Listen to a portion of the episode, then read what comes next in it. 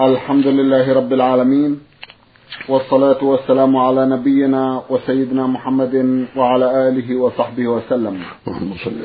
مستمعي الكرام السلام عليكم ورحمة الله وبركاته وأسعد الله أوقاتكم بكل خير. هذه حلقة جديدة مع رسائلكم في برنامج نور على الدرب. رسائلكم في هذه الحلقة نعرضها على سماحة الشيخ عبد العزيز بن عبد الله بن باز.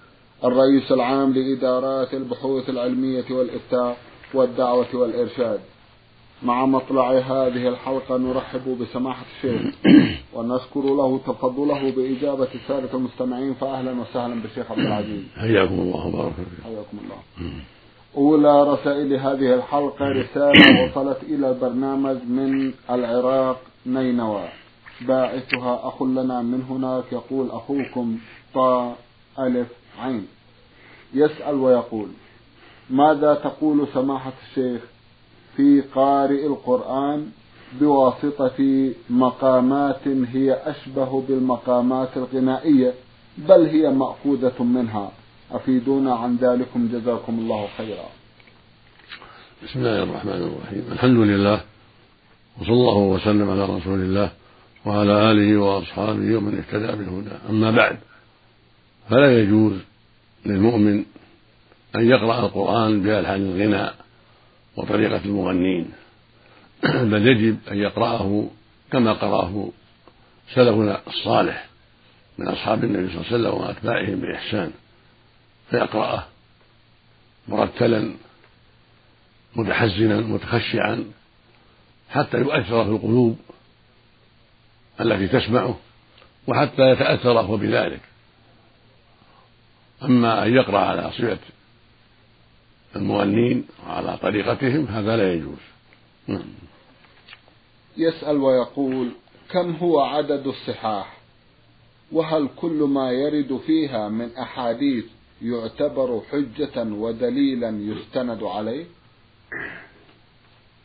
الصحاح متعددة لكن أصحها وأثبتها الصحيحان.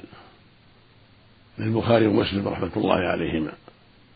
هذان الكتابان هما أصح كتب المؤلفة في بيان الصحيح من حديث رسول الله عليه الصلاة والسلام. وهناك كتب وصفت بأنها صحيحة لكنها اشتملت على الصحيح وغير الصحيح. كصحيح ابن خزيمة وصحيح ابن حبان صحيح الحاكم وصحيح ابن السكن وغيرها. هذه لا تخلو من الضعيف بل بل والموضوع قد يقع في بعضها ما هو موضوع. فالحاصل أن هذه الكتب التي تسمى الصحيح ليست على مسماها بل فيها الصحيح والضعيف وغير ذلك. وإنما الصحيح المتلقى بالقبول والمعروف عند أهل العلم بأن أحاديثه ثابتة ومتلقاه عند أهل العلم بالقبول هما كتابا البخاري ومسلم رحمة الله عليهما. نعم. جزاكم الله خيرا. أخونا يقول تكثر عندنا المنادات بكلمة سيد فلان وذلك لكونه يرجع في النسب إلى أسر معينة. هل يصح هذا؟ إذا عرف بذلك فلا بأس. السيد فلان السيد فلان. لأن كلمة السيد تطلق على رئيس القوم. نعم. وعلى الفقيه والعالم وعلى من كان من ذرية فاطمة من أولاد الحسن يقال السيد كل هذا اصطلاح بين الناس معروف. وكانت العرب تسمي رؤساء القبائل والكبراء سادة. سيد بن بني فلان فلان سيد بن فلان فلان. ومثل ما قال النبي صلى الله عليه وسلم لما سأل بعض العرب من سيدكم يا بني فلان من سيدكم يا بني فلان من رئيسكم. مثل ما قال صلى الله عليه وسلم في الحسن إن ابني هذا سيد. ولعل الله يصلح به بين فئتين عظيمتين.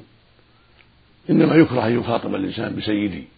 يا سيدي يا سيدنا يكره هذا. لأن الرسول صلى الله عليه وسلم لما قيل أنت سيدنا قال السيد الله تبارك وتعالى. ولأن هذا قد يكسبه غرورا وتكبرا وتعاظما فينبغي ترك ذلك. بل يقال يا أبا فلان يا فلان يا أبا فلان. بالأسماء والألقاب التي تعرف. وأما التعبير عند المخاطبة له. سيد يا سيدي يا سيدنا ترك هذا هو الأولى نعم. جزاكم الله خيرا.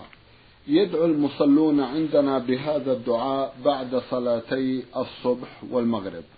لا إله إلا الله وحده لا شريك له. له الملك وله الحمد وهو على كل شيء قدير عشر مرات. اللهم أجرنا من النار سبع مرات. اللهم إنا نسألك الجنة ثمان مرات. هل ورد بهذا الدعاء حديث صحيح؟ أما الأول ورد به عدة أحاديث لا بأس بها وهو ذكر الله عشر مرات بعد المغرب وبعد الفجر. لا إله إلا الله وحده لا شريك له له الملك وله الحمد يحيي ويميت وهو على كل شيء قدير. وفي بعضها زيادة بيده الخير هذا لا بأس به بل هو مشروع عقب المغرب والفجر. وأما الدعاء بالاستجارة من النار اللهم أجرني من النار سبع مرات فهذا ورد في حديث رواه أبو داود بإسناد فيه لين. فإذا استمع لها المسلم فلا بأس إن شاء الله لكن ليس بثابت صحيح عن رسول الله عليه الصلاة والسلام بل فيه بعض الضعف ولكنه من أحاديث الفضائل ومن أحاديث الذكر. فإذا استعمله الإنسان على سبيل أنه دعاء فلا بأس إن شاء الله. وأما ما يتعلق بسؤال الجنة ثمان مرات فلا فلا أعلم له أصلا ما بلغني فيه شيء. جزاكم الله خيرا. هل كان النبي صلى الله عليه وسلم يرفع يديه في الدعاء في جميع الأحوال؟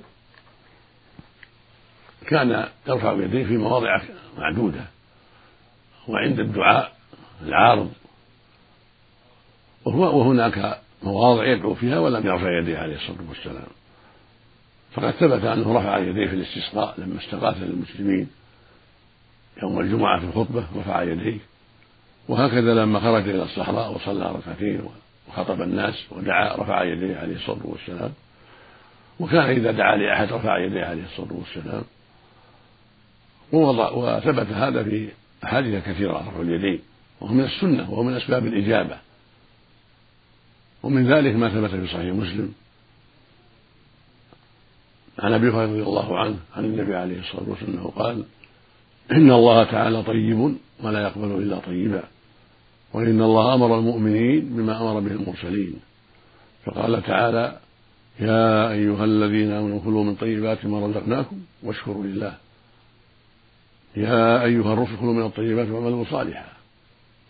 ثم ذكر الرجل يطيع السفر أشعث أغبر يمد يديه إلى السماء يا رب يا رب. ومطعمه حرام ومشربه حرام وملبسه حرام وغذي بالحرام فأنى يستجاب لذلك. فذكر عليه الصلاة والسلام أن من أسباب الإجابة من أسباب الإجابة مد اليدين إلى السماء. لكن لما كان قد تلبس بالحرام من وجوه كثيرة استبعد عليه الصلاة والسلام يستجاب له بسبب تعاطيه الحرام. فعلم بهذا أن رفع اليدين من أسباب الإجابة. وفي الحديث الآخر يقول صلى الله عليه وسلم إن ربكم حي كريم يستحي من عبده إذا رفع يديه إليه أن يردهما صفرا يعني خاليتين. فهذا يدل على شرعية رفع اليدين في الدعاء وأنه من أسباب الإجابة. لكن وجدت مواضع أخرى لم يرفع فيها عليه الصلاة والسلام. مثل الدعاء بين السيدتين مثل الدعاء في آخر الصلاة قبل السلام ما كان يرفع يديه عليه الصلاة والسلام. وهكذا الدعاء بعد الفرائض الخمس الظهر والعصر والمغرب والعشاء ما كان يرفع يديه. فالسنة في مثل هذا ألا ترفع. بل الرفع في مثل هذا بدعة لأنه لم يفعله عليه الصلاة والسلام ولا أصحابه. وهو لا خير إلا دل عليه ولا شر إلا حذر منه عليه الصلاة والسلام. والله ولي التوفيق. نعم. جزاكم الله خيرا. من الجمهورية التونسية هذه رسالة بعث بها أخونا محمد الصالح الغربي. الأخ محمد يسأل ثلاثة أسئلة. في سؤاله الأول يقول أيهما تصلي أولا؟ صلاة الصبح الفريضة أو سنة الفجر؟ وذلك بعد طلوع الشمس إذا غلبك النوم. مع العلم أن المصلي منفرد. إذا غلب النوم على الإنسان ولم يستيقظ إلا بعد الشمس يبدأ بالسنة سنة الفجر ثم يصلي الفريضة. وقد ثبت عن النبي عليه الصلاة والسلام أنه في بعض أسفاره نام هو وأصحابه عن الفجر فلم يستيقظوا إلا بحر الشمس. فلما استيقظوا أمرهم أن يقودوا رواحلهم أن يقودوا رواحلهم عن مكانهم قال إنه موضع حضرنا فيه الشيطان وتوضأ وتوضأوا وأمر بلال فأذن وصلى سنة الراتبة ثم صلى الفريضة عليه الصلاة والسلام. فهذا هو السنة. أن يبدأ بالسنة الراتبة ركعتين ثم يصلي الفريضة. نعم. جزاكم الله خيرا. ما حكم الإمام الذي لا يصلي تحية المسجد؟ الإمام تكفيه الفريضة إذا جاء وشرع في الفريضة كفته. كان النبي صلى الله عليه وسلم يأتي ويبدأ بالفريضة ما يصلي تحية المسجد ينصى محل الإمامة فيصلي عليه الصلاة والسلام. فالإمام إذا قصد الصلاة ولم يجلس في المسجد إنما جاء ليؤدي الفريضة بدأ بها وكفت. وهكذا الذي جاء والإمام قد دخل في الصلاة وقد أقيمت الصلاة تكفيه الفريضة عن تحية المسجد. نعم. جزاكم الله خيرا. يقول أخونا في سؤاله الأخير عندما يصعد الخطيب فوق المنبر يبدأ الأذان يوم الجمعة. بعد الأذان مباشرة يقوم الإمام الخامس ويقول عن أبي هريرة عن النبي صلى الله عليه وسلم قال إذا قلت لصاحبك يوم الجمعة أنصت والإمام يخطب فقد لغوت ومن لغى فلا جمعة له. أنصتوا يرحمكم الله. أنصتوا يرحمكم الله. أنصتوا يرحمكم الله. بعد إتمام هذا الحديث يجلس ويقوم الإمام لبدء خطبة الجمعة مع العلم أن هذا يتكرر كل جمعة. تونا في هذا. جزاكم الله خيرا. هذا العمل ليس له أصل في الشرع بل هو بدعة. يقوم الإنسان يقول أيها الناس يقرأ الحديث عن النبي صلى الله عليه وسلم قال إذا قلت لصاحبك أنصت يوم الجمعة والإمام يخطب فقد لغوت ومس الحصى فقد لغى هذا ليس له أصل. وما كان يفعله المسلمون في عهد النبي صلى الله عليه وسلم ولا عهد خلفائه الراشدين. بل هو من البدع. بل إذا أذن المؤذن يوم الجمعة قام الخطيب وخطب الناس. وليس هناك من ينبه الناس ويقول لهم أنصتوا. لا بتلاوة الحديث ولا بغير ذلك. فهذا من المحدثات التي لا ليس لها أصل. والواجب على من أحدثها أن يدعها وأن يتوب إلى الله من ذلك. يقول النبي عليه الصلاة والسلام من عمل عملا ليس عليه أمرنا فهو رد. وقوله عليه الصلاة والسلام من أحدث في أمرنا في ديننا نعم. ما ليس منه فهو رد يعني هو مردود. وكان عليه الصلاة والسلام في فرضة الجمعة يقول أما بعد فإن خير الحديث كتاب الله وخير الهدي هدي محمد صلى الله عليه وسلم وشر الأمور محدثاتها وكل بدعة ضلالة. خرجه مسلم في صحيحه. الواجب على أهل الإسلام التمسك بالسنة في كل شيء والسير عليها والتواصي بها والحذر من البدع التي أحدثها الناس. ومن ذلك ما ذكرته أنه يفعل عندكم قبل الخطبة بأن يقوم إنسان يتلو الحديث المعروف عن النبي صلى الله عليه وسلم إذا قلت لصاحبك أنصت يوم الجمعة فقد لغوت ثم يكرر يقول أنصتوا أنصتوا كل هذا لا أصل كما سمعت. نسأل الله لجميع, لجميع الهداية والتوفيق لما فيه اتباع السنة. اللهم آمين جزاكم الله خيرا.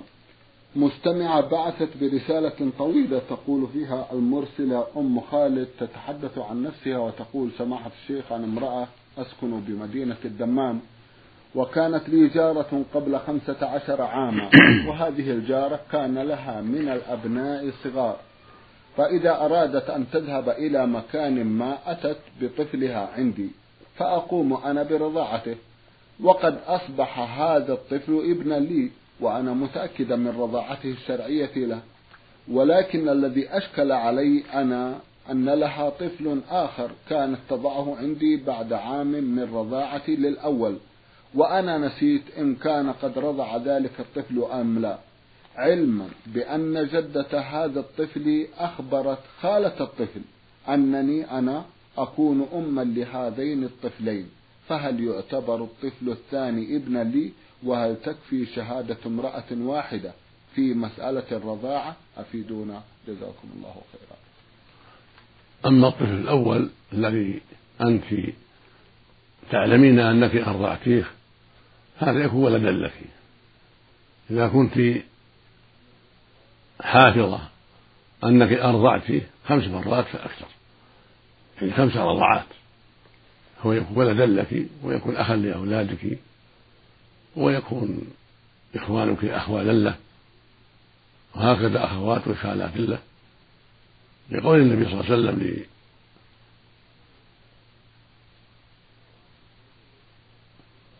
لقول النبي صلى الله عليه وسلم لبعض النساء أرضعي خمس رضعات تحرمي عليه. ولأنه ثبت عن عائشة رضي الله تعالى عنها أنها قالت كان فيما أنزل من القرآن عشر رضعات معلومات حرمنا ثم نسخنا بخمس معلومات. فتوفي رسول الله صلى الله عليه وسلم وهي فيما يقرأ من القرآن.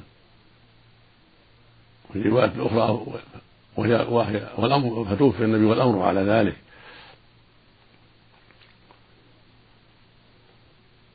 فالواجب في مثل هذا التثبت والعناية وعدم التساهل. فإذا كنت حافظة كما قلت أنك أرضعت الأول خمس رضعات أو أكثر فهو يكون ولدا لك. وأما الثاني الذي تضعه أمه عندك ولكن لا تعلمين أنك أرضعته لا يكون ولدا لك. إلا إذا شهد امرأة ثقة سواء كانت خالته أو غيرها. إذا كانت شهدت امرأة ثقة معروفة بالعدالة والدين والضبط. أنك أنها شاهدتك أرضعت خمس رضعات أو أكثر بالمشاهدة أنها شاهدتك فهذه تعتبر وتكون شهادتها معتبرة. ويكون ولدا لك أيضا. والمرأة العدل تقبل في الرضاع. وقد ثبت عنه صلى الله عليه وسلم أن عقبة بن الحارث تزوج امرأة يقال لها بنت أبي إيهاب بنت أبي إيهاب. فشهدت امرأة أنها أرضعته ماء فأمره النبي صلى الله عليه وسلم أن يدعها وأن يفارقها واكتفى بشهادة امرأة واحدة. فهذه أمور تتعلق بالنساء فإذا شهد امرأة واحدة عدل أو رجل عدل أو أكثر من ذلك بالرضاع خمس مرات أو أكثر في الحولين يعني حال الطفل حال كون الطفل في الحولين ثبت الرضاعة في أصح قوله العلماء. نعم جزاكم الله خيرا. إذا خالة هذا الطفل إذا كانت امرأة عدل فشهادتها مقبولة إذا كان ولدها. إذا كانت شاهدت الرضاع. وهو مجرد ظن. لا لا بد أن تكون شاهدت الرضاع. شهادة المرأة حين أرضعته خمس مرات. لكن أمه نسيت المرضعة نسيت. أما هذه فهي حافظة. إذا كانت حافظة يقينا يعمل بشهادتها إذا كانت ثقة عدل نعم. جزاكم الله خيرا. رسالة وصلت إلى البرنامج من أحد الإخوة المستمعين يسأل جمعا من الأسئلة وهذا المستمع لم يذكر اسمه إنما أسئلته كالتالي يقول في سؤاله الأول هل تجب الزكاة على المال المستودع في البنك لحاجته عند الضرورة وليس للتجارة؟ نعم. تجب الزكاة في المال المودع في البنوك أو غير البنوك. إذا بلغ النصاب وحال عليه الحول سواء كان مودعا في البنك أو عند بعض الثقات أو في أي مكان. نعم. ما هي عورة المرأة المسلمة بالنسبة لمحارمها؟ وبالنسبة أيضا لأخواتها المسلمات ثم لغير المسلمات. أما بالنسبة إلى النساء فما بين السرة والركبة. هذا فيما بين النساء ولكن ينبغي لها أن تكون محتشمة دائما متسترة دائما حتى لا تعتاد التساهل في الأمور نعم. وهكذا مع محارمها تكون متسترة محتشمة إلا في وجهها ويديها وقدميها ولا مانع أن يرى محرمها رأسها لا بأس لكن كونها تحتشم وتبتعد عن أسباب الفتنة فلا يرى إلا الوجه والكفين أو القدمين عند الحاجة هذا هو الذي ينبغي. وأن تكون بمنع عن التساهل ولا سيما في هذا العصر الذي ضعف فيه دين أكثر الخلق وغلب فيه التساهل من النساء والتبرج. فينبغي المؤمنة أن تحرص على ألا يرى محارمها إلا الشيء الظاهر الغالب كالوجه والكفين. وإن رأى المحرم كأخيها وعمها رأسها فلا حرج إن شاء الله. لكن تستر في رأسها وجميع بدنها يكون أولى وأحوط. ما عدا الوجه والكفين وقدمين حتى تكون بعيدة عن الفتنة. ولا سيما بعض المحارم لا يؤمنون. عندهم من الفسق والتساهل وقلة الدين ما هو معلوم. والله المستعان نعم الله المستعان جزاكم الله خيرا. إحدى الأخوات المستمعات تقول أختكم أم فيصل من أبها بعثت برسالة تقول فيها إنني وزوجي وأولادي وبناتي ذهبنا نريد العمرة وزيارة ولدي في مدينة الطائف. ولقد وصلنا إلى الطائف وبقينا يومين ننتظر أن تطهر البنات. فنذهب إلى العمرة ولكن لم يحصل هذا. ثم انتظرنا نصف يوم أيضا ولم يطهرن. ولنا ولد في جدة جاء وأخذنا إلى جدة وأشار علينا بالإحرام من الطائف ولكننا لم نفعل. ونزلنا معه إلى جدة وبقينا ثلاثة ثلاثة أيام. ثم فكرنا بالعمرة من جديد. فقال ولدي لا بد أن نرجع إلى الميقات ونحرم من, من هناك خصوصا وأن الجميع جاهزين للإحرام. ونذبح كذلك فدية عن كل واحد أراد العمرة من أبها. فازدحمت علينا الأمور ولم يجتمع بنا الرأي. فأخذنا متاعنا وذهبنا إلى أبها بدون عمرة. ولا أدري ما العمل. والسؤال هل علينا شيء فيما فعلنا؟ وهل علينا قضاء تلك العمرة؟ وماذا بشأن من هو دون سن البلوغ؟ افتونا جزاكم الله خيرا.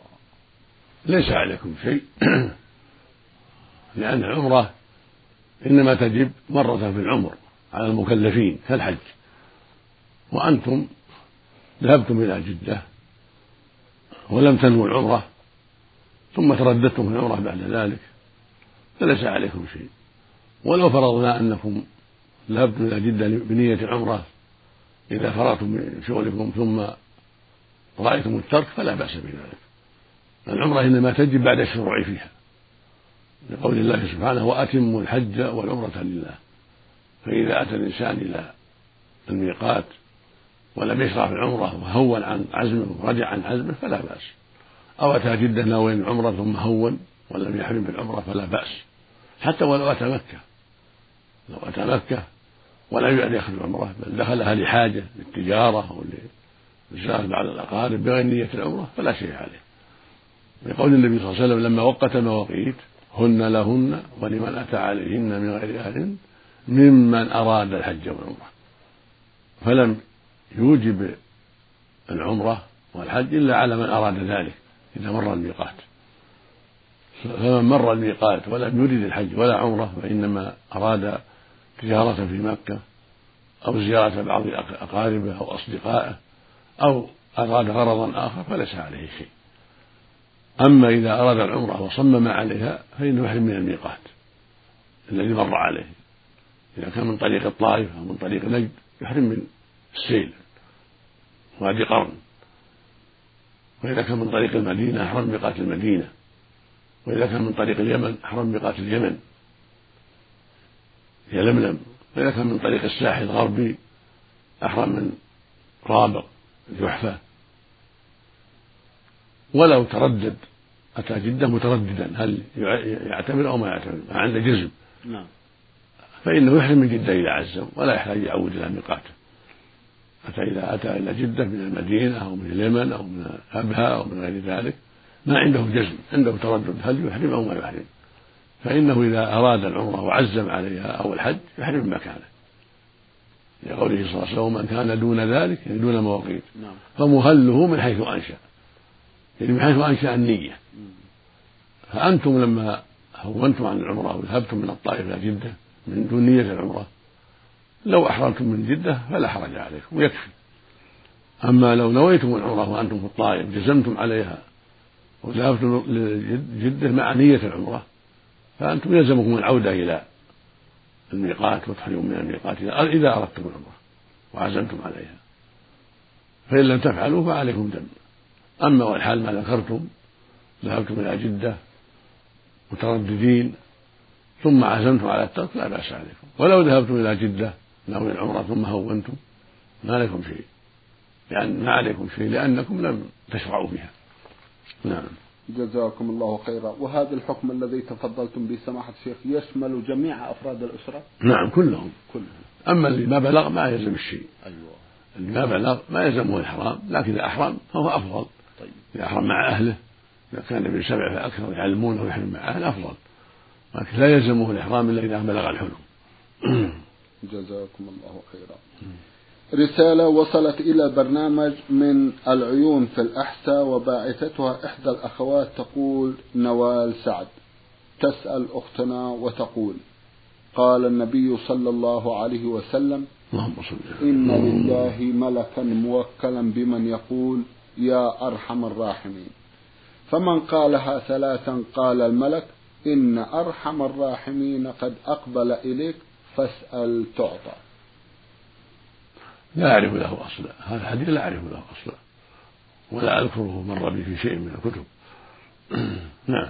جزاكم الله خيرا. تسأل أيضا وتقول. نعم. قال النبي صلى الله عليه وسلم من قال. حين يصبح وحين يمسي حسبي الله. لا إله إلا هو عليه توكلت وهو رب العرش العظيم. سبع مرات كفاه الله تعالى ما أهمه من أمور الدنيا والآخرة. نعم هذا الحديث ورد عن وسلم لكنه ضعيف. حديث ضعيف وهذا كلام طيب. إذا كرر الإنسان كثيرا طيب. حسبي الله الذي لا إله إلا هو عليه توكلت وهو رب العرش هذا آخر سورة التوبة هذا كلام طيب وعظيم إذا قاله الإنسان وكرره كلام طيب. لكن كونه ثبت عن النبي صلى الله عليه وسلم من كرره سبعا يحصل له ما ذكر هذا فيه ضعف ليس بثابت عن النبي صلى الله عليه وسلم. نعم. اللهم صل عليه. اللهم صل قال النبي صلى الله عليه وسلم يقول الله عز وجل قل لأمتك يقول لا حول ولا قوة إلا بالله عشرا عند الصباح.